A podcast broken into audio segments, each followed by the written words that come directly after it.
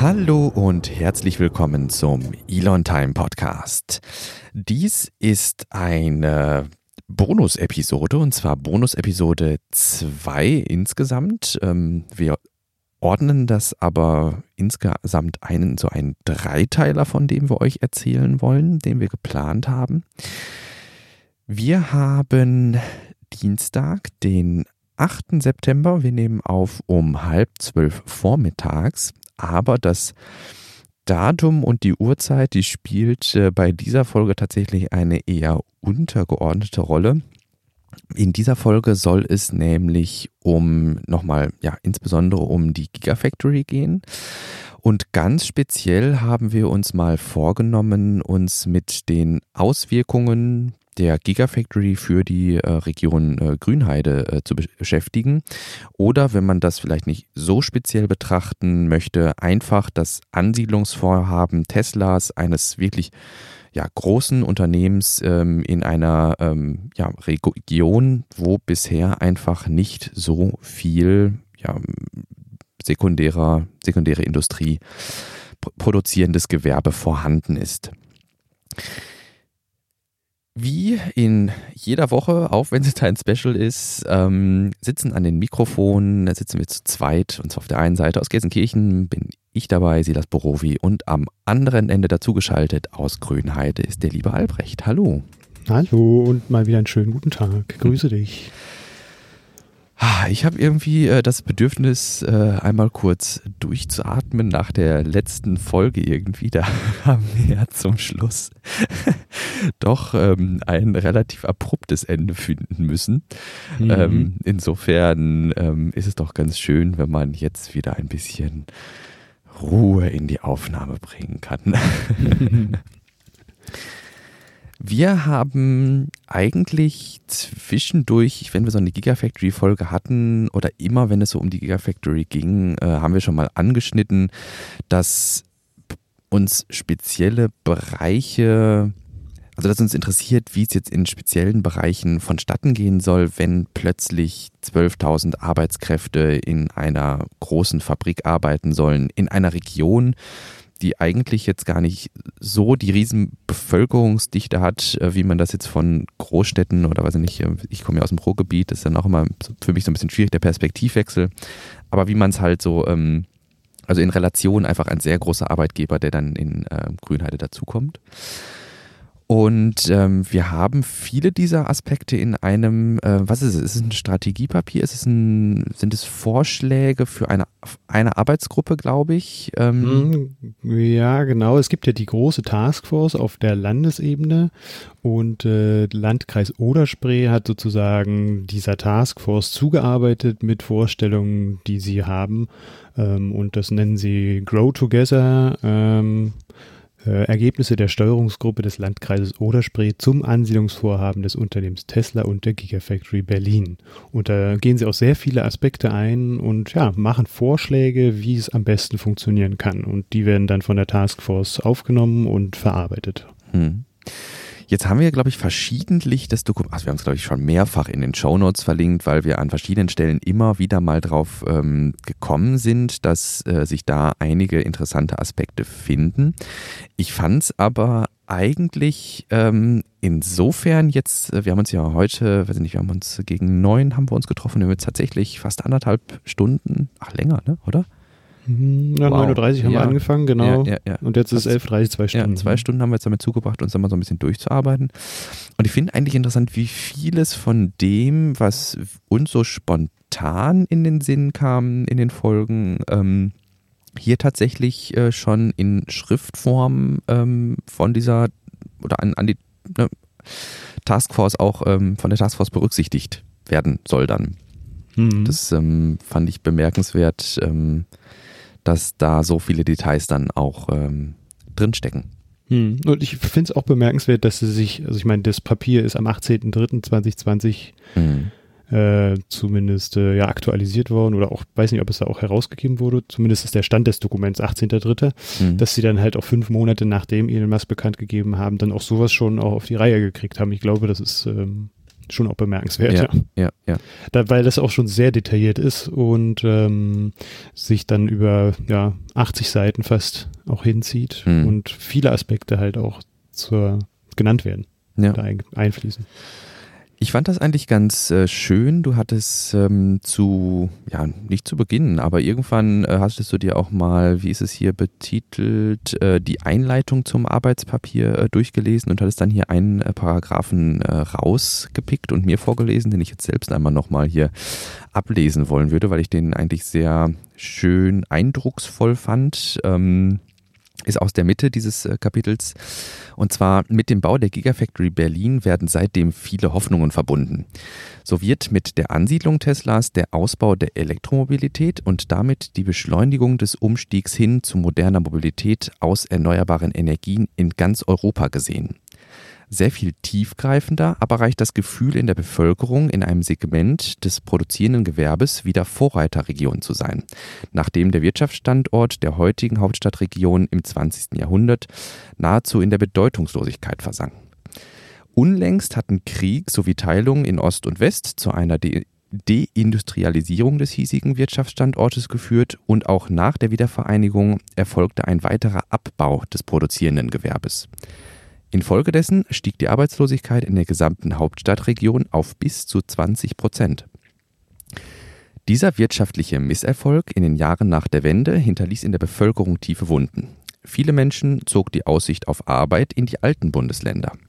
Begriffungen wie Entleerungsräume und abgehängte Regionen wurden in ostdeutschen Bundesländern bis heute angehangen. Mit Tesla bietet sich für die Region eine einmalige Chance, diesen negativen Ruf auszuschlagen. Und ich finde, das zeichnet irgendwie doch ein ganz interessantes Bild auch von dem Mindset, dem sich letztlich dieses Papier dann auch so anhängt. Also wirklich jetzt nicht zu sagen, wir versuchen hier irgendwie was, ähm, was, was ähm, irgendwie den schwarzen Peter zuzuschieben oder sowas, sondern dann wirklich konstruktiv hier dran zu gehen. Hm. Ja, und da, da passt vielleicht auch nochmal ähm, noch ein kleiner Ausschnitt aus dem ganzen Beitrag oder aus dem Grow Together Dokument. Ähm, das lese ich auch einmal vor. Das Ziel des Landes Brandenburg sollte nicht allein sein, Gewinnerregion der 2020er Jahre, sondern auch Vorreiterregion der E-Mobilität zu werden. Ähm, mit der Ansiedlung Teslas ist hier ein erster Schritt getan. In einem zweiten Schritt müssen das Land Brandenburg und das Unternehmen Tesla in die Ladestationen und Schnellladestationeninfrastruktur im ganzen Land und insbesondere in den Umfeldkommunen investieren und den Ausbau dieser in, der, in den Kommunen fördern.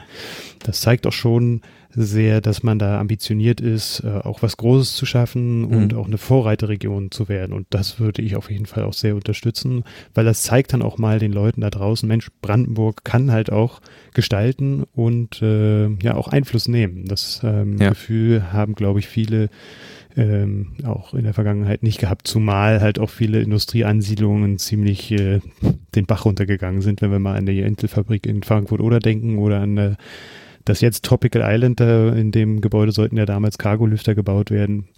Das waren doch oft ähm, ja, Industrieansiedlungen, die leider gescheitert sind. Und ähm, hier haben wir jetzt mal die Chance zu zeigen, dass es auch anders geht. Und bis jetzt sieht's ja ganz gut aus.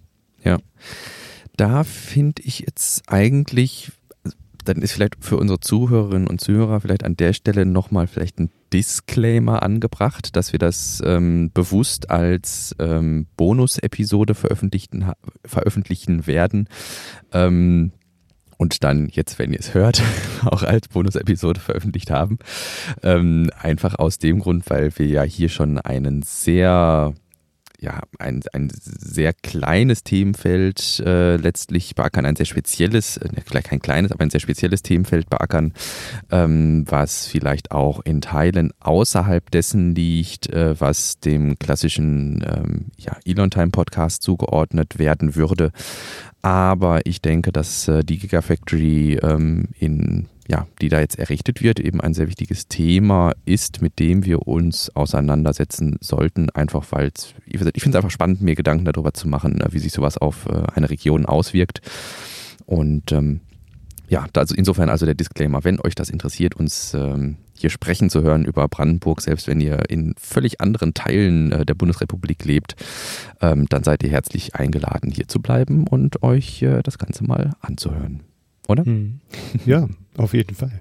Was ich auch interessant finde, sich dann auch einfach mal vorzustellen, wie das Ganze in fünf Jahren aussehen könnte oder in zehn Jahren. Ja? Und das ist nicht mhm. verkehrt, wenn man sich äh, so diesen Status quo vielleicht auch einmal anschaut und äh, guckt, was die einzelnen ähm, der die einzelnen Gruppen oder die einzelnen Interessensvertreter da jetzt auch auf die Beine bringen wollen oder auf die Beine stellen wollen. Und da ist das Papier, dieses Positionspapier könnte man ja sagen, von, vom Landkreis Oderspree, dieses Grow Together eigentlich ganz, ganz gut gemacht, weil da die einzelnen Punkte auch mal ähm, direkter, genauer beleuchtet werden. Ja. Das ist ja im Grunde auch das, was du gerade schon sagtest. Es äh, steht ja auch später noch in dem äh, Papier drin. Wir gehen das gleich schön Punkt für Punkt durch, damit wir da auch so eine gewisse Ordnung drin haben und das reproduzierbar haben. Da können wir dann vielleicht nochmal drauf eingehen, warum uns das wichtig ist. Ähm, aber später steht ja auch nochmal drin, dass ne, wer meint, mit dem Produktionsstart im Jahr 2021 sei das Investitions- und Ansiedlungsvorhaben von Tesla in trockenen Tüchern der irrt. Und das ist ja im Grunde das, was du sagtest. Es gibt ja durchaus auch Beispiele für den Versuch, Industrie anzusiedeln, die dann nach hinten raus doch gescheitert sind. Ne? Hm. Und insofern finde ich gerade diese Langzeitperspektive ist, weiß ich nicht, wenn man jetzt erwartet, ähm, so Stichtag, äh, weiß ich nicht, Juni 2021 ist, glaube ich, ähm, Produktionsbeginn geplant dass dann, ja, wenn da die ersten Fahrzeuge vom Band laufen, dann ähm, ist das hier alles gesichert und dann kann man sich dem nächsten Projekt zuwenden. Aber ich denke, das ist eben halt nicht der Fall, sondern dass sich da noch eine ganze Menge drumherum tun wird irgendwie. Hm. Wir hatten vorhin ja mal auf die äh, Landkreiskarte äh, geschaut hm. und ähm, haben festgestellt, dass ja Berlin ähm, ziemlich viele Landkreise drumherum hat und ähm, äh, im Südosten ja auch der große, die große Stadt äh, Potsdam ist, die ja auch sehr ähm, sehr beliebt ist und äh, auch eine starke Wirtschaftsregion ist. Und habe ich mir vorgestellt, dass das eigentlich in Zukunft vielleicht auch ein Pendant dazu gibt, halt auf der östlichen Seite, südöstlichen Seite von Berlin, dass da diese Grünheide Wirtschaftsregion werden mhm. kann. Also ich denke schon, dass dann auch nicht nur Giga Berlin hier ansiedeln wird, sondern halt auch äh, andere Zulieferer die dann auch irgendwie von der, von der Giga Berlin Fabrik profitieren werden und aber auch äh, eine größere Schaffung von Kultur auch stattfinden kann. Also auch Kultur produziert, in Anführungsstrichen. Ich weiß mhm. gar nicht, wie man das nennt. Äh, mhm. Pro produziert wird Kultur ja nicht, aber äh, da eine Wertschöpfung auch im Kulturwesen auch stattfinden kann. Ja. Ja, da hatten wir ja ganz zu Beginn auch darüber gesprochen. Ich hatte da, ich glaube, wir haben jetzt keine Quelle dafür, die das so konkret skizziert, aber man äh, spricht ja. Ach, ich sehe gerade, du hast die Giga Berlin tatsächlich auf die Karte noch mit eingezeichnet. Wie hm. witzig, ja schön. Ja, ja. Kommt dann definitiv in, ins Kapitelbild, schön. Ähm, Nee, dass man, äh, wenn man so eine Ansiedlung eines Unternehmens in einer Region hat, wo es einfach bisher nicht also jetzt schon nicht genügend Infrastruktur gibt, dass einfach durch die Schaffung von Infrastruktur und ähm, den dazugehörigen Dienstleistungsgewerben ja auch dann nochmal neue Arbeitsplätze hinzukommen. Also es reicht ja nicht, diese 12.000 Arbeitskräfte in der mhm. Gigafactory zu beschäftigen, sondern es sind dann die Kindergärtnerinnen und Kindergärtner, die Lehrerinnen und Lehrer, die Bäckerinnen und Bäcker, also alles, was drumherum irgendwie ähm, dann dazugehört, zieht ja auch dann nochmal Arbeitskräfte in die Region. Mhm. Und ähm, ich meine, du sprachst irgendwie von, von, von einem Faktor 1,5, der dann nochmal obendrauf mhm. gelegt werden kann. Ne? Mhm, ja, meine ich gelesen zu, zu haben. Ich habe das leider noch nicht weiter verifizieren können. Mhm. Ähm, habe danach auch nochmal geguckt, aber also ich halte es schon für, für realistisch auch, wenn nicht sogar 1,5 bis 2. Ja. Also wenn man dann davon ausgeht, dass circa 7000 Leute sich dann, dann tatsächlich hier ansiedeln werden, und man geht ja davon aus, dass eigentlich auch ein größerer Teil dann pendeln wird aus Berlin beziehungsweise aus Frankfurt oder oder aus anderen Teilen, dass dann 7000 sich hier ansiedeln, dann wären das ähm, 14.000, ähm, die dann am Ende hier mhm. sich ansiedeln, weil halt noch Zuzug stattfinden wird, ungefähr. Ja. 14, 15, 16.000. Also das ist schon eine Hausnummer. Das wäre 16.000 wäre das Doppelte von dem, von dem, was wir jetzt aktuell an Bevölkerung hier in Grünheide haben. Genau. Und das ist ja nochmal noch mal, ja. noch zu dem Kultur Aspekt. Ich fand es letztens ganz interessant, dass sich ein Australier mit Gerhard Hauptmann auseinandergesetzt hat, weil äh, Gerhard Hauptmann damals äh, die alte Poststraße genauer beschrieben hat in seinen Schriften. Und Gerhard Hauptmann hatte hier äh, in Erkner einen größeren oder einen Sitz, hat mehrere Jahre hier gewohnt und das äh, gibt ein Museum dazu. Und jetzt hat vor kurzem das Land Brandenburg entschieden, dass das Gerhard Hauptmann Museum auch eine größere Investitionssumme bekommt. Das heißt, da sieht man dann eigentlich auch schon, dass äh, auch mit der Ansiedlung von Tesla da darauf eingewirkt wird, dass die Kultur sich noch besser ansiedelt oder noch besser ausbreiten kann. Mhm. Das ist, äh, finde ich, einen interessanten Aspekt und davon werden wir in nächster Zeit auch noch mehr sehen. Ja, auch du hattest ja während der Pre-Show hattest du äh, kurz eingeworfen, ja, und dann könnte, weiß ich nicht, was ist eigentlich mit Tourismus irgendwie? Und dann hatten wir das weitergesponnen, dass, ähm, also eigentlich ausgehend von dem äh, Tweet von ähm, Tobias, der dann sagte, ja, weiß ich nicht, also ähm, nein, das ist überhaupt nicht weit weg von Berlin. Das vom Ostkreuz braucht ihr 20 Minuten mit dem Regio. Ähm, und ich kann mir durchaus vorstellen, dass Interessierte, das, also ich, ich hatte so ein bisschen immer den Olympiapark, also wenn man in München ist oder sowas, dann fährt man eigentlich so, was fährt man mindestens einmal zum Olympiapark, um da mal ein bisschen am Wasser entlang zu spazieren irgendwie und sich das Ganze da so ein bisschen anzugucken. Mhm. Und ich würde definitiv nicht ausschließen, ähm, sondern ich finde es recht wahrscheinlich eigentlich, dass wenn man dann in Berlin ist und man ist Tesla interessiert oder ne, allgemein. E-Mobilitätsinteressiert. E-Mobilitätsinteressiert, genau. Dass das dann durchaus auch äh, was sein könnte, wo dann äh, sich ein Airbnb in der äh, Region gut macht und auch Tourismus im Sinne von, weiß ich nicht, dann müssen da vielleicht sowas wie Naherholungsgebiete oder ähm, auch andere Sachen geschaffen werden, die dann eben in diesen äh, tertiären Tourismus äh, bzw. kulturellen Bereich mit reinspielen. Ne? Hm. Ja, und das wäre eigentlich schon ziemlich tief im, im Grow Together Papier drin. Äh, man muss halt auch damit rechnen, dass auch ähm, ja, Touristen extra dann dort auch hinfahren, um sich zum Beispiel eine Werksführung anzuschauen. Ja. Und ähm, ja, dann auch das, äh, das Fahren eines Teslas auch hautnah zu erleben, indem mhm. man dann da irgendwie eine, eine, eine, Tour machen kann und so. Und da wird es ja auch ein Servicezentrum geben, wo man dann äh, ja auch bestimmte Aktivitäten mit so einem Tesla-Fahrzeug machen kann oder ja. so ein, einen Testfahrt machen kann, wie der ADAC das ja auch macht, ähm, mit Fahrzeugen auf nasser Fahrbahn zum Beispiel zu fahren oder so. Mhm. Kann ich mir schon, schon vorstellen, dass sich da sowas auch entwickeln kann.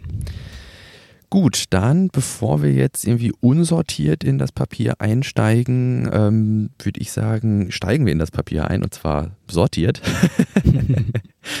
und ähm, ich weiß nicht, ob du äh, dir jetzt, also ich hatte im Pad gesehen, da hattest du jetzt schon die Überschriften gehighlightet. Äh, hast du da Präferenzen? Hast du die, die für dich irgendwie sortiert oder hast du die auch nur von oben nach unten? Ähm? Auch nur von oben nach unten, aber ich glaube, so, wir fangen einfach mal auch mit Infrastruktur an. Ja. Mhm. Weil das so mit eines der ausschlaggebendsten Punkte eigentlich ist und auch eines, ähm, wovon wir als Bevölkerung auch am meisten mitbekommen werden, weil das auch ziemlich viel ähm, zu einigen Problemen führen wird, denke ich. Und wenn man die nicht zeitnah angeht, ähm, da auch Proteste erfahren müsste, dürfte. Jetzt vielleicht doch nochmal kurz, bevor wir strukturiert einsteigen, wollten wir vielleicht nochmal kurz anteasern, warum wir strukturiert einsteigen? Das könntest du machen.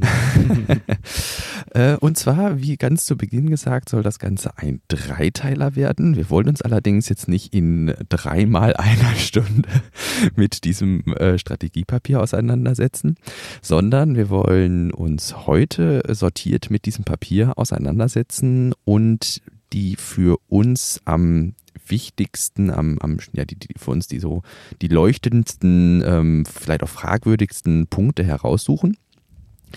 Und dann wollen wir in den kommenden zwei Folgen auf der einen Seite das Ganze mal mit einem Lehrstuhl für Stadtplanung besprechen. Da sind wir aktuell in Gesprächen für ein Interview und auf der anderen Seite hattest du auch noch einen, ja, du hast gerade, ich glaube gerade während, während der Pre-Show den Termin festgezogen, ne? Ja, genau. Und ähm, da freue ich mich sehr darüber, dass Arne Christiani, der Bürgermeister der Stadt Grünheide, ähm, sich die Zeit nehmen wird, mit mir auch ein kleines Interview zu führen über die Themen, die halt dieses Grow Together beschäftigt oder halt auch äh, die, die Entwicklung der Gemeinde Grünheide und mit welchen Herausforderungen er sich gerade auseinandersetzen muss. Das äh, finde ich sehr interessant und mal gucken, was daraus wird. Genau. Also das sind ja tatsächlich jetzt äh, neben der äh, Gigafactory, ne, neben dem Gigafactory Schnack quasi, den wir mit ähm, Tobias hatten, sind das ja quasi jetzt mal dann doch ähm, auch so unsere ersten beiden, ja doch mal weiter vorgefühlten Interviews. Und ähm, wir haben noch keine so richtige Idee, in welche Richtung das führt und wie wir das hinterher in den Podcast einbauen. Aber ähm, ich bin zuversichtlich, dass ähm, das auf jeden Fall eine spannende Nummer wird. Hm, und auch äh, hoffentlich natürlich am Ende dann auch immer interessant für unsere Hörer und Hörerinnen. Das ist ja unser Hauptziel. Ja, ja, ja. Wunderbar. Gut, dann Infrastruktur. Ich klicke selbst noch einmal kurz rein und äh, wenn du magst, du kannst du hier gerne mit deinen Notizen einmal vorweglaufen. Hm, also was man auf jeden Fall sagen kann, dass, die, dass das Straßennetz in Zukunft äh, doch noch einer größeren Belastung standhalten muss.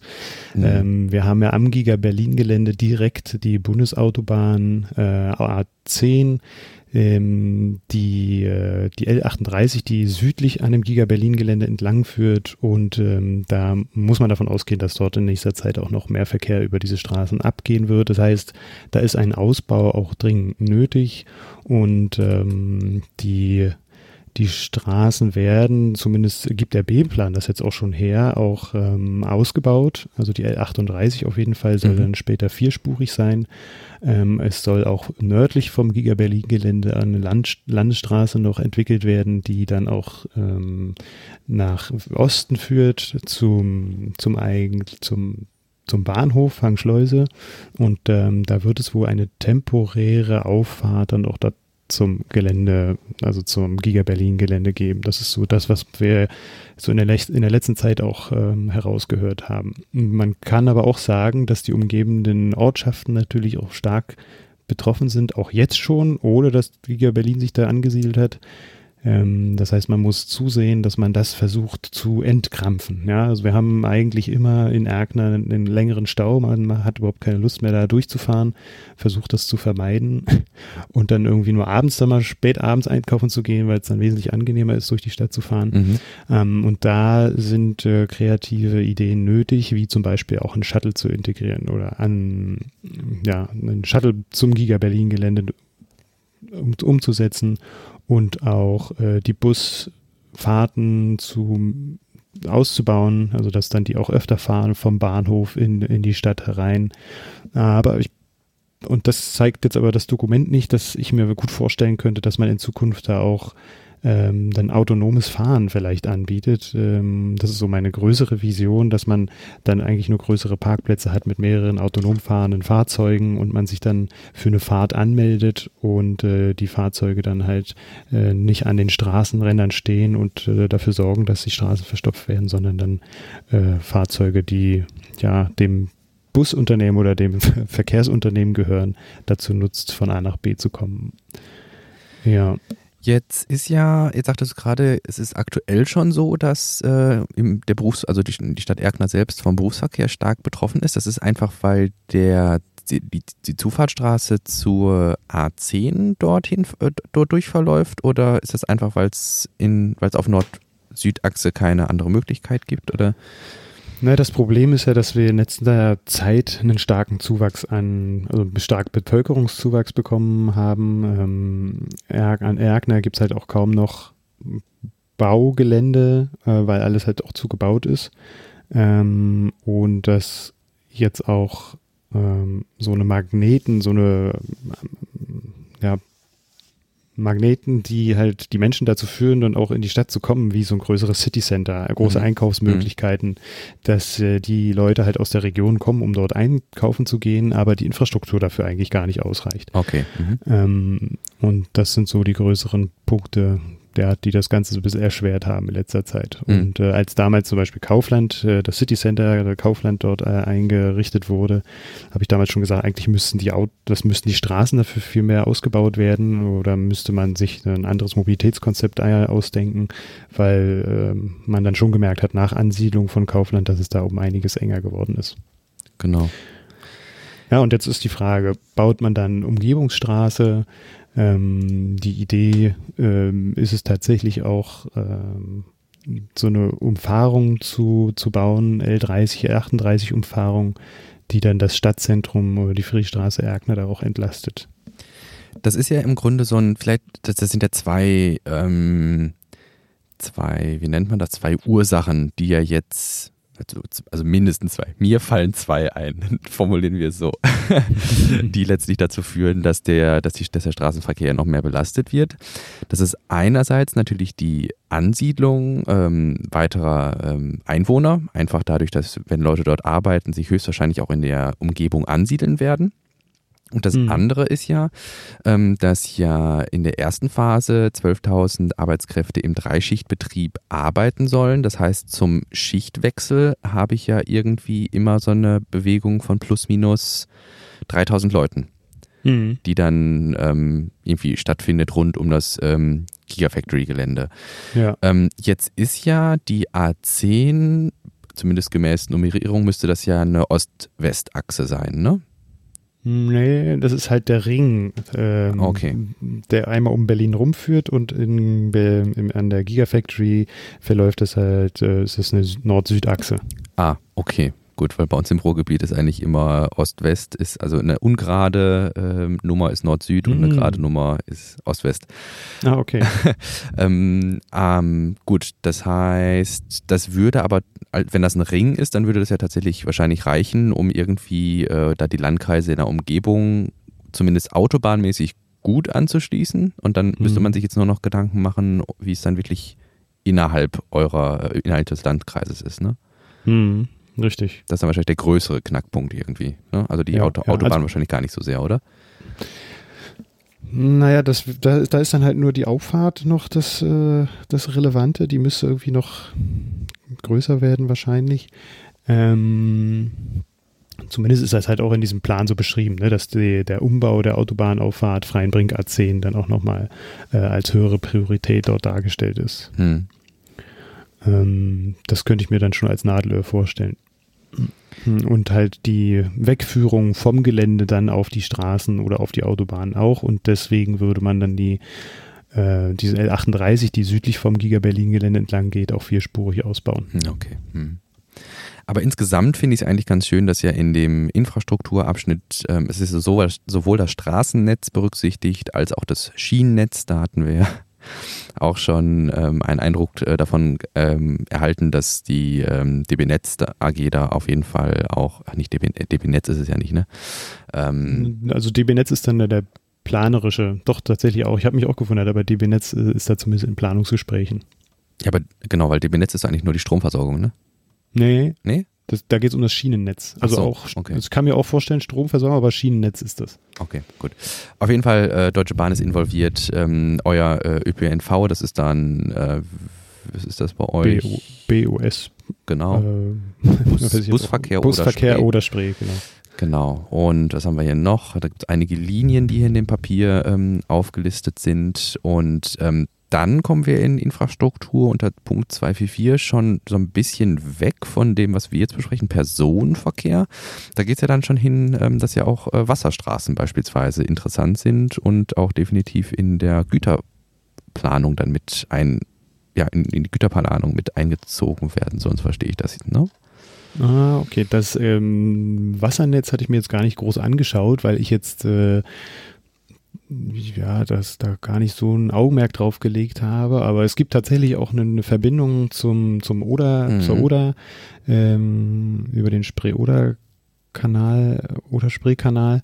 Ähm, und äh, ja, da müsste man überlegen, wie man dann dahin die Anlieferung macht und ob es dann auch äh, ja. sinnvoll ist. Aber das also es klingt tatsächlich genau. wirtschaftlich, wie gesagt, wenn ich jetzt nochmal hier kurz drüber lese, es klingt wirtschaftlich tatsächlich relativ uninteressant, da die Oder mhm. aufgrund stark schwankender Wasserstände nur sehr eingeschränkt schiffbar ist.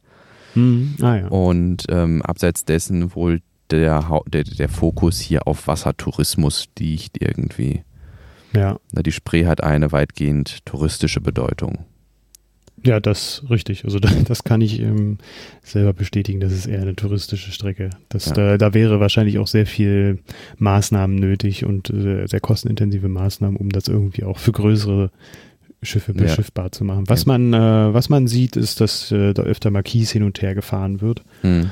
Äh, jetzt nicht auf der Spree, aber ähm, ja, über, über den Flakensee und dann nach Berlin rein. Ja, aber vielleicht zeigt das auch so ein bisschen die äh, Natur äh, dieses äh, Papiers. Also es geht, glaube ich, nicht so sehr darum, äh, aufzuzeigen, ähm, was jetzt konkret getan werden soll. Also so wie es aussieht, wenn man jetzt die Wasserstraßen mit aufführt, aber dann sagt, hm, eher, äh, eher nicht so vielversprechend, äh, dass man dann zumindest sagt, ja, wir haben uns das angeguckt. Macht euch keine Sorgen, wir haben auch mal geguckt, was mit den Wasserstraßen ist.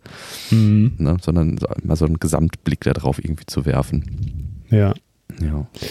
Ähm, und was ja dann auch zum Beispiel, also ich, es gibt ja diese große Übersichtskarte, von der hatten wir, glaube ich, gerade noch gar nicht gesprochen, des Landes, mhm. Landkreis Odersprees und da sind ganz viele Maßnahmen auch äh, eingezeichnet ähm, an den jeweiligen Orten. Das ist ganz schön auch äh, geografisch nochmal einzuordnen und die sind, diese Maßnahmen sind dann auch nochmal priorisiert worden mit einer hohen, mittleren oder niedrigen Priorität und dann auch nochmal farblich kodiert worden, ob es sich jetzt um einen, um einen Straßen, äh, Straßenausbau handelt, eine Maßnahme des, der Radwege oder Maßnahmen des ÖPNVs. Und da sieht man zum Beispiel auch, dass äh, man sich auf jeden Fall darüber Gedanken machen muss, wie man die Bahnstrecke über- oder unterführt führt, weil wir haben das Problem in Fangschleuse, dass dort halt regelmäßig äh, Züge langfahren oder sehr oft Züge langfahren und in Zukunft ja auch noch mehr, dass man dort ständig an den Schranken steht. Und da ist jetzt auch die Planung nötig und wird ja auch durchgeführt. Und man muss überlegen, ob man jetzt die Straße äh, über die Schienen führt oder unter den Schienen hindurchführt. Genau. Da hat man dann nur das Problem, da der Bau ja sehr schnell vonstatten geht, kommt man wahrscheinlich, also der Bau der Giga Berlin, der, der, der mm, Giga Factory, kommt man mit dem Bau der Unterführung oder der Überführung da kaum hinterher. Das heißt, wir werden an der Stelle auch ziemliche Wachstumsschmerzen haben, denke ich, in den nächsten Jahren. Um, ähm, das, und das ist so, das ist so der Knackpunkt der ganzen Angelegenheit, ne? dass man hier halt mit einem sehr hohen Speed, mit einer sehr hohen Geschwindigkeit die Industrieansiedlung eigentlich auch fertig hat, aber mit den Bauprojekten, die das Land eigentlich umsetzt, äh, doch länger braucht, als es eigentlich nötig wäre. Ja, insbesondere bei der Bahn. Also das ähm, Argument ist ja, dass der Takt des RE1 beispielsweise erhöht werden soll, dass die Rohstoffanlieferung zukünftig über die Schiene stattfinden soll und auch der Transport der Fahrzeuge dann irgendwann, wenn sie fertig sind, ähm, der Abtransport der Fahrzeuge über die Schiene stattfinden soll und deshalb eben ähm, das dann zu einer hochfrequenten Trasse wird. Aber ich glaube nicht, dass die ähm, Deutsche Bahn ihre ähm, also die genau die also die Schiene so stark auslasten wird, dass das die Region beeinträchtigt, bevor nicht eben diese Maßnahmen getroffen sind. Da könnte mhm. ich mir mhm. dann eher vorstellen, dass die, dass, dass äh, Tesla sich Gedanken machen muss, wie die auch ohne weitreichende Unterstützung der Bahn Rohstoffe hin und fertige Autos wegbekommen. Mhm. Ne? Also ich kann mir nicht vorstellen, dass die Bahn dann sagt, oder dass ein privates Bahnunternehmen dann die Lizenz bekommt, ähm, da Sachen an und ab zu transportieren, ähm, wenn das zu einer Überlastung ähm, der Übergänge führen würde. Hm. Kann ich mir nicht schlecht vorstellen. Mit Blick auf die Zeit würde ich aber sagen, ähm, dass wir von Infrastruktur nochmal einen Punkt weiter hüpfen. Mhm. Ähm, wir haben hier noch gesagt, drei große Ansiedlungsvorhaben Wirtschaft und Umfeldsentwicklung. Ähm, wo wir gerade bei, weiß ich nicht, bei Zuzug waren, könnten wir vielleicht naheliegend bei Ansiedlungsvorhaben weitermachen, oder? Mhm. Ja, ähm, bei Ansiedlungsvorhaben, da hatte ich jetzt nur einen Screenshot nochmal rausgezogen bezüglich des Standorts, dass man das irgendwie nochmal so ein bisschen einordnen kann. Aber letzten Endes, glaube ich, wissen unsere Hörer schon ganz gut, ähm, wie dieses Gigafactory-Gelände dort einge einge eingebettet ist in die Infrastruktur. Mhm. Ähm, weshalb wir das jetzt eigentlich nicht nochmal be ja. beschreiben müssten. Ähm, ich glaube, unter Ansiedlungsvorhaben war dann halt auch noch, lass mich nochmal schnell sehen, äh, vielleicht hast du gerade nochmal was anderes. Haben. Äh, ah ja, da ging es dann nochmal um die zeitliche Abfolge, auch von dem, von der eigentlichen Ankündigung des, äh, okay. des, des, des, ja. des äh, der Gigafactory. Also es war jetzt nichts, ähm, was irgendwie konkret darauf äh, hindeutete oder äh, hinzeigen soll, ähm, wie das Ansiedlungsvorhaben irgendwie eingegliedert werden soll in die mhm. Gemeinde, sondern es ging hier nur darum, um die Abfolge des Ansiedlungsvorhabens. Also was ist das zum einen für, für eine Ansiedlung und wie kam das überhaupt zustande? Okay. Also letzten Endes ist das jetzt vielleicht gar nicht so groß relevant. Okay. Gut, dann ähm, würde ich vielleicht gesagt vom Infrastruktur im engeren Sinne, also wir haben ja unter Infrastruktur jetzt als erstes mal verstanden, eben Straßennetz, Schienennetz, ÖPNV, Wasserstraßen, ähm, Tourismus hatten wir drüber gesprochen. Mhm. Ähm, digitale Infrastruktur würde ich jetzt nicht detailliert drauf eingehen. Das äh, ist wahrscheinlich dann nochmal irgendwie, ich weiß nicht, ob die Buglas oder sowas ähm, da aktiv ist, dann nochmal, aber das ist, glaube ich, jetzt ähm, weniger relevant. Da, hm, ja, da kann man nur sagen, dass das, da haben sie halt nur den Stand der Dinge eigentlich auch mal erklärt, dass äh, die digitale Infrastruktur jetzt nicht allzu stark ausgebaut ist mhm. in der Region und dass man da auf jeden Fall noch mehr äh, tun muss. Ähm, weil das ist ja eigentlich im fast äh, ganzen Bundesgebiet so und das ja auch schon mhm. seit Jahrzehnten. Ähm, ja, und dass man, wenn man dann auch zum Beispiel autonomes Fahren anbieten will, dass man da auf jeden Fall eine bessere Aus ja. Ausstattung, Internetausstattung braucht. Äh, und dann hatten wir noch den Punkt Gesundheitsversorgung, der mich natürlich ähm, auch sehr interessiert, genau. weil ich nun mal aus dem Gesundheitswesen komme. Darauf genau. wolltest du wahrscheinlich gleich noch äh, eigentlich noch hinaus. Richtig, genau. Von wegen, ne, dass wir jetzt bei Infrastruktur eher so im engeren Sinne geblieben sind, aber Infrastruktur bedeutet ja auch eine soziale Infrastruktur, ne, wo drunter dann mhm. fallen, weiß ich nicht, wir haben hier im Papier, ich finde ich finde das ein super spannendes Papier, also wenn man mal Langeweile hat, sich da einfach durchzuklicken und zumindest so ein bisschen drüber zu lesen, das ist echt schön gemacht. Ähm, da stehen jetzt Punkte drin, zum Beispiel Kindertagesstätten und Kindertagespflege, Schulen und Schulformen, Gesundheitsversorgung und ähm, das sind ja im Grunde die Themen, äh, auf die wir auch zwischendurch immer mal wieder gekommen sind. Ne? Mhm. Und ähm, wenn du magst, ähm, Gesundheitsversorgung, hattest du, hattest du eine Antwort bekommen auf deinen Tweet eigentlich? Äh, ja, ich hatte bei mit Grünheide for Future hatte ich ähm, hatte ich ja, ach stimmt, hatte ich einen eigenen Tweet erfasst, als ich vor der Arbeit stand und da Fotos gemacht habe und dann aber die Frage aufgestellt habe, was denn jetzt eigentlich äh, passiert, ob sich die Leute damit eigentlich genauer auseinandersetzen und dann äh, ja, hatte ich nochmal von einem Politiker, SPD-Politiker aus Schöneiche den Hinweis bekommen, doch nochmal in das Grow Together Papier reinzuschauen und unter genau. dem Punkt Gesundheitsversorgung nachzuschauen. Den kannte ich an sich auch schon, aber der ist natürlich sehr, ja, sehr oberflächlich. Da liest man jetzt nicht daraus, ähm, was dann eigentlich konkret geplant ist. Und wahrscheinlich ist das ja auch noch im Gespräch. Mhm. Aber zumindest sieht man, die haben das auf dem Schirm und die wissen darum, dass, ähm, dass das hier noch irgendwie ausgebaut werden muss, beziehungsweise angepasst werden muss. Ne? Da sind dann die äh, jeweiligen Krankenhäuser in der Umgebung aufgezeichnet mit äh, Maximalversorger ähm, und äh, den möglichen Krankenhäusern, die man in der Nähe anfahren kann. Unter anderem ist auch das Krankenhaus beschrieben, in dem ich arbeite, aber es ist halt nichts konkret festgehalten, was gemacht ja, werden müsste. Ja. Ne? Und das müsste jetzt eigentlich auch in Absprache mit den Klinikleitungen passieren. Und das fände ich interessant, ob das tatsächlich passiert. Denn gerade vor dem Hintergrund, dass wir äh, in kurzer Zeit dann auch schon die Ansiedlung von, lass es jetzt mal 4000 Leuten sein, ähm, dann in Zukunft haben werden, müsste man dann jetzt auch schon mal aktiv werden.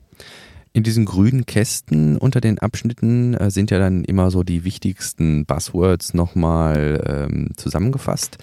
Und ähm, hier steht es halt nochmal drin, der Zuzug fünfstelliger Einwohnerzahlen erfordert eine zeitnahe und vorausschauende Überarbeitung der Ärzte- und Krankenhausplanung in der Region. Hm. Und ich denke, das ist ja im Grunde das, was du sagst. Es ist oberflächlich, aber es wird signalisiert, dass man es auf dem Schirm hat. Ja, no. ja. Und der und Richtig. Und auch, das haben sie an mehreren Stellen auch nochmal ganz klar gesagt, dass der Faktor Zeit äh, doch sehr immanent ist. Und ich lese da nochmal einen kleinen Teil vor ähm, aus dem Grow Together Dokument. Für den aufgezeigten Ausbau der Infrastruktur, der sozialen Einrichtungen und des Wohnraums bleibt nicht viel Zeit. Das Unternehmen Tesla gibt uns für die Umsetzung einen eng gestrickten Zeitrahmen. Bereits am 10. Juli 2021 sollen die ersten Tesla-Fahrzeuge Made in LOS vom Band rollen, eine Marke, auf die wir schon jetzt sehr stolz sind. Dieser Zeitplan scheint aus bisheriger Sicht für die Produktionsaufnahme auch realistisch, da sich das Unternehmen nach wie vor trotz der anfänglichen Zeitverzögerung bei der Antragsstellung nach dem Bundesemissionsschutzgesetz im Zeitland befindet.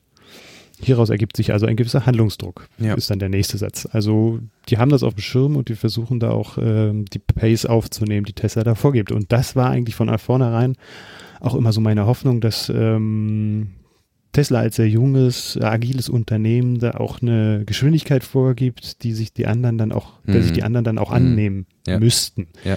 Natürlich auch immer vor dem Hintergrund, dass bestimmte Dinge auch klar abgewogen werden müssen, ohne dass man da in einer wie sagt man, äh, sich in Zug Dinge einfach lässt, ne? Ja, genau, richtig. Richtig. Ohne dass man da jetzt Entscheidungen trifft, die man dann im Nachhinein bereut. Ne? Das ja. muss schon auch gut, gut überlegt sein. Ja. Das auf jeden Fall auch. Aber halt trotzdem effizient und schnell. Das ist natürlich immer eine Gratwanderung letzten ja, Endes. Ne? Richtig. und auch man muss ja auch auf die Ressourcen, die man nur hat, äh, kann man sich ja auch nur verlassen und äh, zurückziehen. Wenn jetzt die Deutsche Bahn, die hat ja verdammt viele Projekte im ganzen Bundesgebiet und wenn die jetzt plötzlich auf einen Tag, von einem Tag auf den anderen einen neuen Bahnhof mhm. aufziehen soll, das ist natürlich auch kaum zu machen, weil, weil sie die Ressourcen auch einfach nicht haben und man will ja wahrscheinlich auch nicht die Ressourcen, die es irgendwo in der Prignitz äh, zwar zur Verfügung stehen, ähm, dann aber, aber auch nicht abziehen, weil das Projekt in der Prignitz dann nicht fertig wird. Ne? Das ja. ist natürlich auch nicht ganz fair. Ja, genau. Das ist ja nicht nur ein äh, Personenbahnhof, der dann unter Umständen neu entstehen muss oder verschoben werden muss.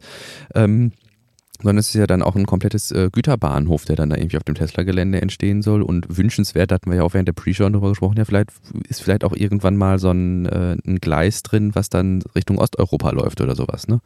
Hm. Und äh, das sind, denke ich, alles irgendwie so langfristige Projekte irgendwie, die jetzt irgendwie auf einen relativ kurzen Zeitraum zusammen kondensiert werden hm. möchten. Zumindest ja. würde Tesla das, glaube ich, gern sehen.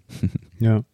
Auch so ähm, nochmal zu der ganzen Schienenentwicklung. Es gibt halt auch noch einige alte Bahnstränge, die jetzt, oder man überlegt jetzt, ob man die auch wieder reaktiviert. Das halte ich zum Beispiel auch für eine ganz schöne Sache. Mhm. Das wäre ohne Tesla einfach nicht passiert. Mhm. Da wäre das Geld nicht dafür da gewesen, man hätte gar keinen Sinn dafür gesehen. Ähm, aber dass man sich darauf bezieht, auf alte Bahnstrecken und sie wieder reaktiviert, halte ich auch für sehr interessant. Ja wo wir vielleicht auch schon so ein bisschen anklingen lassen können, das ist auch, glaube ich, eine der größeren Fragen, die wir uns so ähm, vorgenommen haben, zumindest versuchsweise zu klären oder mal abzuklabastern bei unseren äh, Interviewgästen. Und zwar, welche Verantwortung oder ja, doch vielleicht sogar Verantwortung ähm, fällt Tesla in diesem Fall dann auch zu. Wie wir gerade sagten, mhm. man kann sicherlich nicht erwarten, dass man sich als ähm, ja, großes Unternehmen mit ähm, Gewinnabsicht da hinstellt und sagt, so, liebes Land Brandenburg, lieber Landkreis oder Spree, wir hätten jetzt gern irgendwie eine Anbindung an die, äh, an die Infrastruktur und wir würden gerne sehen, dass unsere Arbeitskräfte, also dass das, wir Arbeitskräfte haben und äh, wollen aber nichts dafür tun. Ähm, Jetzt skizziert das Papier ja leider nicht so sehr. Also es geht in einem Absatz darauf ein, dass es sowas wie sowas wie, äh, wir, wir hatten es genannt, äh, Vorschläge gibt, die Tesla auch eingebracht hat, aber leider nicht detailliert. Meinst du, dass man da vielleicht ähm, bei Herrn Christiani nochmal genaueres erfahren könnte? Das wird schwer, denke ich. Okay. Er wird sich da zumindest äh, sehr bedeckt halten. Mhm. Ja. Gut, aber andererseits, es sind ja nicht nur, wo ich eigentlich darauf hinaus wollte, es gibt ja nicht nur ähm, Vorschläge, die von Tesla ans Land gerichtet werden, sondern hier stehen beispielsweise auch Vorschläge dran, die das Land oder diese Arbeitsgruppe an Tesla richtet. Und dazu gehört, wo wir im Abschnitt Infrastruktur sind, zum Beispiel ein 24-Stunden-Werkskindergarten, wo wir beide direkt mhm. gesagt haben, ey, eigentlich ein No-Brainer. Ne? Hm, mit No-Brainer meinst du? Eigentlich äh, gehört das definitiv ja, dazu, meinst du? Genau. Ja, genau. Ja, also halte ich auch für, für sinnvoll. Ich meine, aktuell ist das Problem, dass wir kaum Kitas, Kita-Plätze zur Verfügung haben. Jetzt gerade, ich glaube vor einem Monat, ist eine neue Kita eröffnet worden mit 80 Plätzen, die jetzt ja auch gefüllt werden. Es gab äh, zeitweise eine temporäre Kita bei uns äh, in der Gemeinde, weil halt einfach keine Plätze zur Verfügung standen. Mhm. Das heißt, das Gebäude dort wird wahrscheinlich auch relativ schnell gefüllt sein. Mm, und ähm, da gehört es, glaube ich, schon auch dazu, dass Tesla dort eine eigene Kita etabliert, einfach um die bestehende Infrastruktur nicht noch zusätzlich zu belasten, was dann wieder auch zu Unmut führen würde wahrscheinlich. Ne? Und äh, da halte ich es für, für gut, wenn dem, wenn dem, äh, wenn man da in Vorleistung geht oder diesen Druck herausnimmt aus der Bevölkerung mhm. und einfach einen eigenen Kindergarten anbietet. Ja. Und das ist ja im Grunde so ein bisschen das, was sich so auch bei uns unterschwellig immer durchzieht, glaube ich, wenn wir so über dieses Papier reden. Es gibt, glaube ich, viele Sachen, wo wir hoffen, also guter Hoffnung sind, aber trotzdem ist es erstmal nicht mehr als Hoffnung, weil da gibt es keine bestätigenden Angaben zu, dass Tesla ja hier mit der Gigafactory in Berlin unter Umständen eine ganze Menge anders machen muss, als das in den USA oder China der Fall ist. Ne? Ja, zumindest äh, hat, weiß ich jetzt nicht, ob andere äh, Ansiedlungen von Tesla, Industrieansiedlungen, da jetzt auch einen eigenen Kindergarten haben. Das wollte ich eigentlich auch nochmal recherchieren. Mhm. Aber ja, letzten Endes klar, stoßen die hier auf eine ganz andere, ganz andere Arbeitsart oder eine ganz andere Einstellung als jetzt in China oder in den Staaten vielleicht, ja. Das ist schon auch noch mehr Auseinandersetzung mit Problemen in Anführungsstrichen vor Ort. Das mhm. Ist schon so. Ähm, auf der anderen Seite haben sie aber auch in Nevada zum Beispiel einen eigenen Community Manager. Den werden sie hier jetzt auch, äh, oder die Stelle ist ja ausgeschrieben seit Ende Juni dass äh, der Community Manager sich halt um solche Angelegenheiten auch kümmert ne, und Vermittlung und Einbeziehung der Einbeziehen der Gemeinde oder auch der, der Wissenschaftsstandorte ja. ähm, und äh, dass man da eine gute Kooperation kommt und eine, einen guten Flow entwickelt Probleme relativ schnell auch erkennt und darauf eingeht. Also das ist, glaube ich, so die Aufgabe des Community Managers. Und ähm, da will ich Herrn Christiani nächste Woche auch mal fragen, wie er so die, was er sich von dieser Rolle erhofft eigentlich des Community Managers von Tesla. Ja, und äh, der Kontakt zwischen Community Manager und Land ist auch schon äh, etabliert oder kommt es noch, weißt du das? Na, die Stelle ist noch ausgeschrieben, das heißt, sie ist noch nicht besetzt. Okay. Ähm, aber das äh, wird, also ich weiß jetzt nicht mehr ganz genau, was, äh, was der Inhalt des, der, der Stellenausschreibung ist, aber zumindest habe ich im Kopf, dass auf jeden Fall die Gemeinde damit eingebunden werden soll, oder auch die Wissenschaftsstandorte in der Umgebung. Und ja. aber sehr wahrscheinlich gehört da auch das Land mit dazu, na klar. Okay, ich gucke gerade mal hier. Also angeblich gibt es, also ich habe jetzt einfach mal Tesla Childcare, beziehungsweise mhm. Daycare ist das ja, äh, Kindertagesstätte. Ja. Und es gibt zumindest eine Rating-Plattform, glassdoor.com. Mhm. Und da sieht es so aus, als ob es zumindest sowas gibt. Also es existiert, die Frage ist wo. Ja. Das finde ich jetzt hier irgendwie nicht, das ist nicht sehr transparent. Na gut, das können wir auch später nochmal ja. äh, an anderer Stelle nochmal nachreichen, beziehungsweise. Ja, ja, Aber das, das ist halt, das sind halt eben so die Dimensionen, mit denen man sich dann äh, auseinandersetzen muss irgendwie. Ja. Aber an sich hast du schon recht, hier gibt es natürlich auch einige Hürden, die Tesla dann hier nehmen muss und man merkt auch schon, dass sie sich da auch schon mehr anpassen und versuchen auch ein bisschen mehr Informationen rauszugeben. Zum Beispiel war es am Anfang gar nicht so, dass die Mods, also eine lokale Zeitung, hier irgendwie Informationen bekommen hat. Ähm, jetzt merkt man schon, dass es da regelmäßig auch Artikel über die Ansiedlung gibt und ähm, da anscheinend auch mehr Informationen fließen, als es in der Vergangenheit war. Das mhm. ist ja schon mal, ist schon mal nicht verkehrt und das ja. ist schon mal ein, ein Schritt auf die Bevölkerung, auf die Presse zu, die ja doch anfangs sehr verärgert darüber war, dass sie da gar nicht eingebunden wurden und äh, dann nur über Twitter irgendwelche Erfahrungen äh, oder äh, Informationen bekommen haben. Mhm. Ja, Wunderbar. Aber auch, aber auch, auch mit dem Betriebsrat. Ne? Das ist dann auch nochmal eine interessante Sache, Fall, die, ja. die so in anderen Fabriken ja nicht existiert. Und da wird, äh, werden die Arbeitgeberverbände dann auch Arbeitnehmerverbände. Die Arbeitnehmer, ja. Äh, da auch sehr darauf pochen, dass es so, so eine, sowas wie Betriebsrat dann auch gibt. Ja. Und da bin ich sehr gespannt, wie sich das dann einbinden wird. Hm. Hm. Ja, es, also es wird mit Sicherheit nicht ohne Zugeständnis auch seitens Tesla einhergehen. Das ist, glaube ich, so ja. eine gute ähm, Dimension, sich das so einzusortieren. Ne? Ja, das stimmt. Gut, ich gucke gerade mal weiter in die Umfeldentwicklung. Ähm, sehe aber, dass das im Grunde ja nochmal das wiedergibt, was wir gerade gesagt hatten. Also die Verkehrsentwicklung und die Mobilität, die Raum- und mhm. Siedlungsentwicklung. Soziale Infrastruktur, Wirtschaftsentwicklung, genau, das sind so die Punkte, die sich diese, diese, diese Arbeitsgemeinschaft halt auch vornimmt ne? und, mhm. dazu nochmal Untergruppen entwickelt hat äh, zu diesen Punkten Verkehrsentwicklung, Mobilität, Raum- und Siedlungsentwicklung, soziale Infrastruktur und Wirtschaftsentwicklung. Genau, mhm. das ähm, war jetzt, glaube ich, nochmal so die Umfeldentwicklung, wie es von der Verwaltung her aufgezogen wird und wie, wie man das am besten. Ja, ich sehe gerade in dem Kapitel umsetzt. Umfeldentwicklung wird nochmal auf jedes einzelne, was sind das dann? Das sind ja dann keine Landkreise mehr, was ist da, das sind ja dann da drunter. Die Städte, einzelne Gemeinden in der Umgebung. Okay, also Gemeinden, Fürstenwalde ja. wird halt betrachtet, wie die Entwicklung in Fürstenwalde aussehen könnte. In Schöneiche, ja, in, im weiter entfernten Frankfurt oder ähm, und äh, da muss man natürlich diese Ortschaften oder die Bürgermeister der Ortschaften dann auch mit einbinden in dieses, äh, in die Entwicklung. Und das ist in, in dem, unter dem Punkt Umfeldentwicklung nochmal näher beschrieben. Genau. Auch wird da beschrieben, dass zum Beispiel äh, Treptow-Köpenick als Bezirk äh, Berlins, der weit im Osten liegt oder am östlichen Rand mhm. zu, zu, zum Landkreis Oder-Spree, dass der da auch einbezogen wird und ähm, dann letzten Endes auch profitiert von der Wertschöpfung. Genau.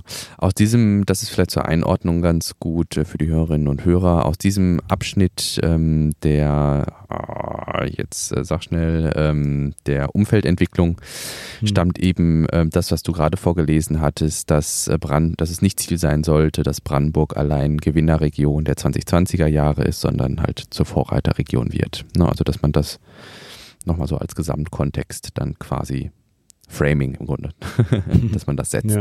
No. Ja. Und es ist auch wichtig, die umliegenden Regionen mit einzubeziehen, weil es natürlich auch klar ist, dass äh, weitere Ansiedlung von anderen Unternehmen auch stattfinden wird und äh, Grünheide da auch nicht äh, Übermaß mhm. äh, an Land oder in, in, der Gemeinde Grünheide nicht ein Übermaß an Land verbaut werden soll, sondern ja, genau. auch umliegende Gemeinden da eingebunden werden. Ja, ja. Und dann da halt auch lokal vor Ort die Wertschöpfung stattfindet, wenn dann der Zulieferer in Fürstwalde sich im Industriegebiet niederlässt. Ja. Ich finde ganz schön, ich ähm, habe hier jetzt nochmal was Konkretes. Äh, die Ausgleichs- und Ersatzmaßnahmen für die Rodung und Versiegelung sind überwiegend im Landkreis Oder-Spree durchzuführen. Da hatten wir ja auch schon äh, zwei, dreimal, glaube ich, ähm, auf Twitter uns äh, zugeäußert mit den entsprechenden Quellen, dass das ja, ja, mhm. dass das jetzt auch vonstatten geht und auch schon angelaufen ist, wobei den letzten Artikel, den ich gefunden habe, der war, glaube ich, von Ende Mai. Da könnten wir vielleicht auch nochmal gucken, ob wir da was Aktuelleres finden. Mhm. Ähm, und ansonsten auch das ne, durchziehende Thema, die Wasserkapazität muss nicht nur für Tesla, sondern auch für die zu schaffenden Wohnbau- und Gewerbeflächen gesichert werden. Mhm. Die dann auch zukünftig zukommen. Ja. Und da genau. ist dann die Frage vor dem Hintergrund, dass das äh, WSE, also Wasserverband Strausberg-Erkner, da an ihre Kapazitätsgrenzen kommt, äh, auch zu schauen, wo könnte man Wasser woanders noch herbekommen. Ne? Mhm. Es gibt auch noch andere Wasserverbände in der Umgebung und äh, muss man gucken, ob man das Wasser dann von dort auch hierher schaffen kann. Und das ist aber halt gerade im Prozess und ähm, wird auch an vielen Stellen diskutiert. Und da gibt es Lösungen dafür, da bin ich mir sicher. Ja, das denke ich auch. Dann waren wir gerade schon im Bereich Wirtschaft eigentlich mit der genau. wirtschaftlichen Ansiedlung von Unternehmen in der Umgebung. Da ist dann natürlich auch nochmal der Arbeitsmarkt eigentlich eine ganz interessante Sache. Mhm. Ähm, da hattest du vorhin ja eine ganz schöne Zahl eigentlich gebracht. Du bist immer derjenige, der dann auch gerne mal was ausrechnet, äh, damit es einen guten Vergleich darstellt. Das ist so äh, typisch Lehrer, würde ich sagen, um die Sachverhalte besser verstehen zu können. Ähm, da ging es um die Arbeitslosen. Genau, also wir hatten gesagt, dass, also wir hatten einfach mal so überlegt, wie ist das eigentlich, äh, wie wichtig wird ähm, für, diese, für diese Ansiedlung eigentlich Arbeitsmigration? Ne, ist jetzt davon auszugehen, dass äh, sämtliche ähm, Arbeitsplätze, die dort in der Gigafactory entstehen, aus dem aktuellen Arbeitslosenmarkt genommen werden könnten, sodass man möglicherweise vollkommen ohne den äh, Zuzug aus äh, umliegenden äh, Ländern oder ähm, auch umliegenden Staaten auskommt.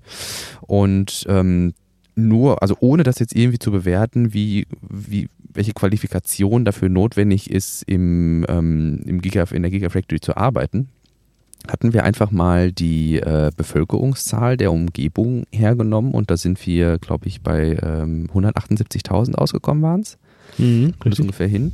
Mhm. Und dann hatten wir einfach mal angenommen, äh, wie gesagt, Brandenburg insgesamt hat ungefähr eine Arbeitslosenquote von 5, Quietsch Prozent. Und dann hatten wir einfach mal angenommen, dass wir bei 6 Prozent auskommen. Und das würde bedeuten, dass äh, im Umland äh, die Zahl der Arbeitslosen ungefähr bei 11.000 liegt. Und ähm, beziehungsweise der Arbeitssuchenden. Ähm, und da stellte sich meiner Meinung nach eigentlich ganz gut dar, dass es mit Sicherheit nicht ausreichen wird, wenn man auf die Bevölkerung zurückgreift, die man vor Ort hat, sondern dass auch aus äh, benachbarten Ländern wie äh, Sachsen oder ähnlichem ähm, da auch ein Zuzug stattfinden müsste. Und da fand ich eigentlich ganz spannend, äh, du hast ja, wenn du dich an der Gigafactory herumgetrieben hast, ähm, zwischendurch auch schon mit Leuten gesprochen, äh, die nicht aus der Region kamen, aber wirklich eindeutig Interesse bekundet haben. Wo muss ich unterschreiben? Richtig. Äh, ja, nicht nur an der Gigafactory, das ist eher seltener. Also da hatte ich jetzt zwei Begegnungen, die mich da gefragt haben, wie, wie das eigentlich läuft ähm, aber eher natürlich im Internet, ähm, da mein äh, großer Twitter-Kanal Gigafactory okay, 4 ja. heißt, äh, Giga Berlin, äh, denken irgendwie einige Leute, das ist die offizielle Seite, wo, wo sie sich dann auch mit Fragen hinwenden okay. können, lustigerweise. Und da hatte ich in der Vergangenheit schon auch ein paar Anfragen, äh, ob man sich auf diese oder jene Stelle irgendwie bewerben könnte und wo, wenn man wo und wenn die Stelle nicht ausgeschrieben ist, ob das auch initiativ geht, dann mhm. verlinke, verweise ich immer auf die tatsächlich offizielle äh, Seite. Aber das sind halt auch auf Leute, Leute so aus dem Ausland tatsächlich. Also aus Spanien hatte ich einige dabei, ähm, aus Polen natürlich auch. Ähm, aber ich habe schon das Gefühl, dass es auch sehr international ist. Mhm. Und ähm, kann mir das auch gut vorstellen, tatsächlich. Ich meine, Deutschland ist ein Land mit sehr hohen Sozialstandards und es gibt Länder da draußen, die diese Sozialstandards gar nicht haben, gar nicht erfüllen oder kaum rankommen. Und das ist schon auch ein Magnet um, ähm, für Leute aus dem Ausland dann auch hierher arbeiten zu kommen. Auf der anderen Seite kann ich mir auch sehr gut vorstellen, dass es Leute gibt, die hier schon auch äh, in der Umgebung etablierten Job haben oder einen Job haben, in dem sie sich ja, soweit eigentlich ganz wohlfühlen, aber auch Bock hätten, mal wieder was anderes zu machen und dann diese Jobs äh, dann eigentlich auch verlassen, um dann bei Tesla zu arbeiten, weil es halt ein äh, mhm. lukrativer, attraktiver Arbeitgeber ist, ja. für den man dann auch gerne arbeiten möchte. Also denke ich, dass es da einige Chefs geben wird, die in der Zukunft da auch ein bisschen Probleme bekommen könnten, mhm. weil der Magnet Tesla einfach sehr stark ist und äh, je nachdem natürlich, was sie dann auch finanziell bieten, auch eine Konkurrenz darstellt. Hast du jetzt einfach, da haben wir vorab nicht drüber gesprochen, aber weißt du, ob es bei euch in der Region ähm, vergleichbare Arbeitgeber gibt, also im Bereich der Mechatronik oder äh, ähnlichem? Oh, da kenne ich mich zu schlecht aus, das okay. kann ich dir nicht sagen. Also okay. was, was mir letztens so in den Sinn gekommen ist, für eine größere Industrieansiedlung, die auch viel mit Elektronik, Mechatronik zu tun hat, ist Rolls-Royce. Mhm. Ähm, die haben ja eine große ähm, Turbinenfabrikanlage. Ähm, sonst wüsste ich jetzt spontan auch nicht. Okay, gut. Nee, kein Problem, alles gut. Ähm, ich hatte eine Passage vielleicht jetzt so langsam zum Ende hin, ähm, hatte ich eine Passage nochmal raus ähm, kopiert hier, die ich so betitelt hatte mit ähm, das, das, das, Gold, das goldene Ziel, the golden goal. Ähm, und zwar wird da nochmal beschrieben, dass die Bürgerinnen und Bürger in der Region erwarten dürfen, dass sich der Lebensstandard in der Region nicht verschlechtert. Und dass das im Grunde so das ist, ähm, woran sich all diese Maßnahmen oder all diese Vorschläge entlanghangeln. Also es wäre vollkommen kontraproduktiv irgendwie, wenn die ähm, ja, wenn, wenn die aktuellen Bürgerinnen und Bürger dann feststellen, oh meine Güte, jetzt äh, will ich eigentlich nur zu meiner üblichen Arbeitsstelle, auf einmal dauert der Weg aber 20 Minuten länger, hm. weil ich immer vor Schranken stehe oder äh, weil immer Stau ist oder wenn die Leute fest, feststellen, das keine Ahnung, ich gehe einkaufen und ich muss immer früh morgens einkaufen gehen, weil ansonsten ist das Gemüse immer leer oder sowas. ja, richtig. Ne? Und ähm, oder Kita-Plätze. Ich weiß nicht, wie das bei euch mhm. aktuell ist, aber bei uns, äh, wenn, wenn man hier in, in, in einigen Regionen von Essen ähm, wohnt, dann sollte man sein, also wenn man weiß, dass man sch schwanger ist, dann sollte man sich tunlichst schon mal in die Wartelisten für die Kitas mhm. eintragen, weil ansonsten kann es ja. sein, dass man keinen Kita-Platz kriegt. Ja, das ist hier nicht anders. Auch in Berlin eine äh, ziemlich äh, prekäre Situation. Ja. Aber da ist ja nochmal ein Satz ganz interessant eigentlich, den ich auch nochmal zitieren würde. Spätestens zwei Jahre nach der Produktionsaufnahme muss sich für die Bürgerinnen und Bürger klar herausstellen, dass ja. sich ihr Lebensstandard und damit verbunden auch der Lebensstandard der neuen Einwohner mit der Gigafactory 4 nicht verschlechtert hat, da ansonsten der gesamte Produktionsstandort zu scheitern droht. Und das ist das, was ich mit Wachstumsschmerzen meine. Ich glaube, so Wachstumsschmerzen könnten wir schon noch zwei Jahre aushalten. Also, dass man dann mal an der Schranke steht und äh, mhm. denkt, meine mhm. gute verdammte Axt, warum gibt es hier keine Brücke oder keine Unterführung drunter? Das würde ich, das könnte ich mir gut vorstellen, dass, dass die Leute das zwei Jahre aushalten würden. Ja. Wenn man, wenn man das auch, auch klar mal kommuniziert. Ne?